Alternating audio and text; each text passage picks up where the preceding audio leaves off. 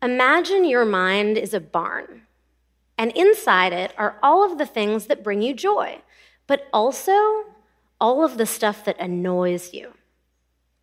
The potential for a happy life is there, but you have to clear out the annoy to make room for the joy. That's Sarah Knight. And this is the Depression Detox Show.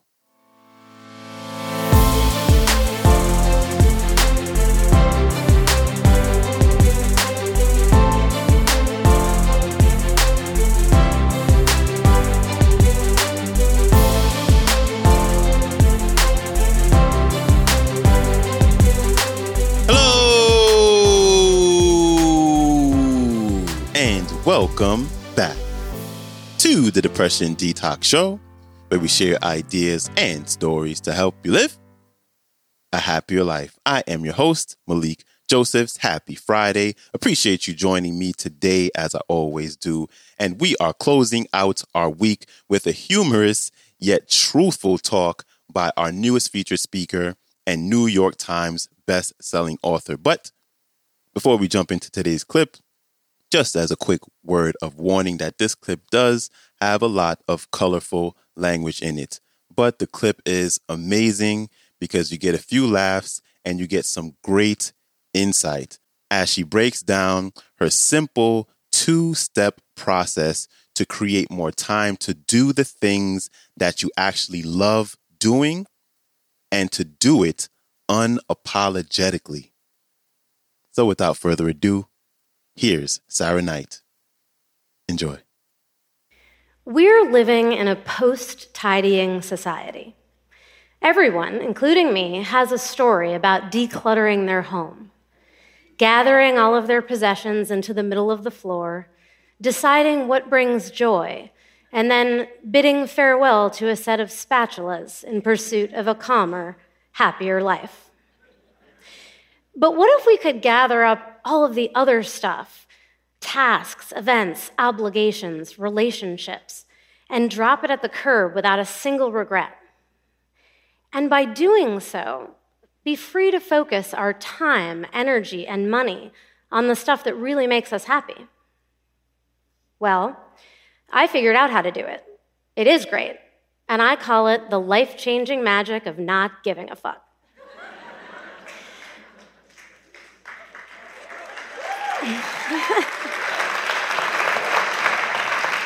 and uh, I hope you'll excuse my language because there is more where that came from.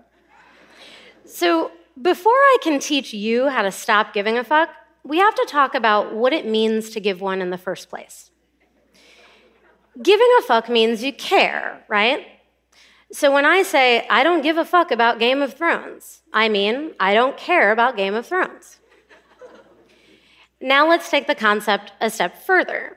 And let's define your fucks as your time, energy, and money. So if you don't care about something, you should stop giving your fucks to it. I don't care about Game of Thrones, so I don't spend time watching it. I don't spend energy wondering where the next season is going. And I don't spend my money on the books or merchandise or anything Westeros related. Game of Thrones does not get any of my fucks. Make sense? By making these calculated decisions, you wind up with more time, energy, and money to spend on the things you really do care about. And I call that making a fuck budget. I'll get back to fuck budgets in a minute, but first, I want to tell you a little bit about how the life changing magic of not giving a fuck happened to me. Two and a half years ago, I was a senior editor at a major New York publishing house.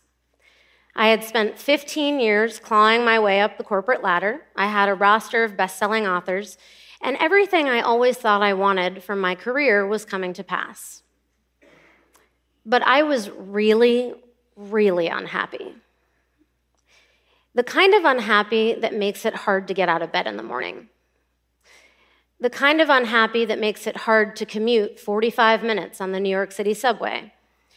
And hard to spend eight to 10 hours at your desk before turning around, going home and doing it all over again.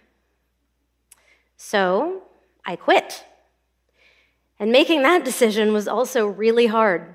A lot of red wine, a lot of tears. But what came after I quit was nothing short of life changing. Once I removed myself from the culture and lifestyle of a job that had been making me so unhappy, I was free to focus my time and energy on what would make me happy, including working, but just in a different way. And eventually, on moving from Brooklyn to a tropical island. I stopped giving my fucks to working for a corporation, wearing pants, and taking those long subway commutes. And I started giving my fucks to working for myself, wearing bikinis, and taking long walks on the beach. I'm telling you, life changing. But none of that change happened because I tidied up my apartment. It happened because I cleared out my mind. Let me try and explain. Imagine your mind is a barn, and inside it are all of the things that bring you joy, but also all of the stuff that annoys you.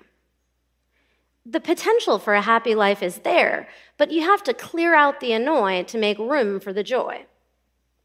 This is mental decluttering, and it is magical. I did it by accident when I quit my job, but it was so amazing that I developed a way for you to do it on purpose. I call it the not sorry method. It has two steps. Step one, decide what you don't give a fuck about. Step two, don't give a fuck about those things. Simple, right? But I know what you're thinking. This sounds like a recipe for turning into an asshole. it's okay, I get that a lot. But that's where the not sorry part comes in. See, my method is all about not giving a fuck, using honesty and politeness. So in the end, you don't have to feel guilty. You were on your best behavior and you have nothing to apologize for. You are quite literally not sorry. And you're also not an asshole. So, how might the not sorry method work for you? Well, let's say you love Game of Thrones and you've been invited to a Sunday night dinner party that interferes with watching your favorite show. You feel bad about turning down the invite, but you really love Game of Thrones and you don't want to record it to watch later because spoilers. Well, you only have so much time, energy, and money to spend on Sunday night. So, you need to consult your fuck budget. Decide which activity brings more joy and allocate your fuck bucks accordingly. and I'm telling you, if you respond in a timely fashion, no thanks, can't make it to that dinner party, you've done nothing wrong. You were honest, you were polite, and you don't have to be sorry about it. And that's just the tip of the fuckberg. you can apply the not sorry method to anything tasks, events, obligations, even people. You start by making a list of everything that's cluttering up your mental barn. All of the impositions on your time, energy, and money. The fucks you're being asked to give.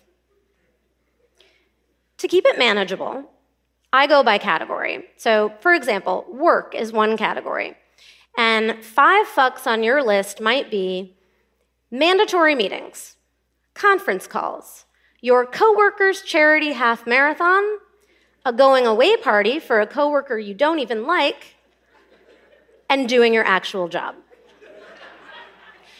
So once you've listed them all out, you perform the not sorry method. Step one decide what annoys you, non essential stuff you don't care about. Step two stop giving your fucks in the form of time, energy, and money to those things. Then Cross them off your list with a big black marker. It feels good. Just go with it. What I'm saying is yes, you may have to get up and go to work every day, and you may have to attend some mandatory meetings. But you do not have to attend a going away party for a colleague you don't even like. But if you're still having trouble not giving that fuck, I recommend a visualization exercise. Picture how you're going to feel when you walk into that party annoyed or full of joy. It's been a long day. Your feet hurt. You don't love socializing with your colleagues at the office, let alone at a shitty bar. You really don't love pictures of warm Coors Light. So, what should you do? RSVP no, of course. Why would you spend your fuck bucks or your actual bucks on this party? I'll tell you why. You do it because you feel obligated and guilty. You are psyching yourself out of a perfectly fine response, no, before you even try it. Most people just don't think this stuff through. They say yes to things like this right away and then wind up wasting time, energy, and money on an annoying, unenjoyable night out. You waste even more time and energy just dreading the party a week beforehand. And even more, trying to come up with ways to weasel out of your commitment. And then worrying that you'll be seen as an asshole for bailing at the last minute. And honestly, if you do bail at the last minute, having never intended to go in the first place, then you are an asshole. And you should feel bad about it. Instead, pause, visualize, and say a timely, polite, no thanks, can't make it. This is how you stop spending time you don't have with people you don't like doing things you don't want to do. You'll be less busy, less burdened, less annoyed. You'll have so much more time, energy, and money, and you will wonder why you didn't stop going to baby showers 10 years ago. But look, you don't have to quit your job and escape to a tropical island like I did. You can make massive, liberating, meaningful change just by clearing out your mental barn, making a fuck budget, and sticking to it. You don't have to organize a yard sale. You just have to say the words, no thank you. I don't have time. I can't afford it. You can even say, I don't want to. The world will not end. This is you being honest and polite. No fucks given, not sorry. The life changing magic is right there for the taking. And to be honest, decluttering your house only takes about a week, and then it lasts one or two.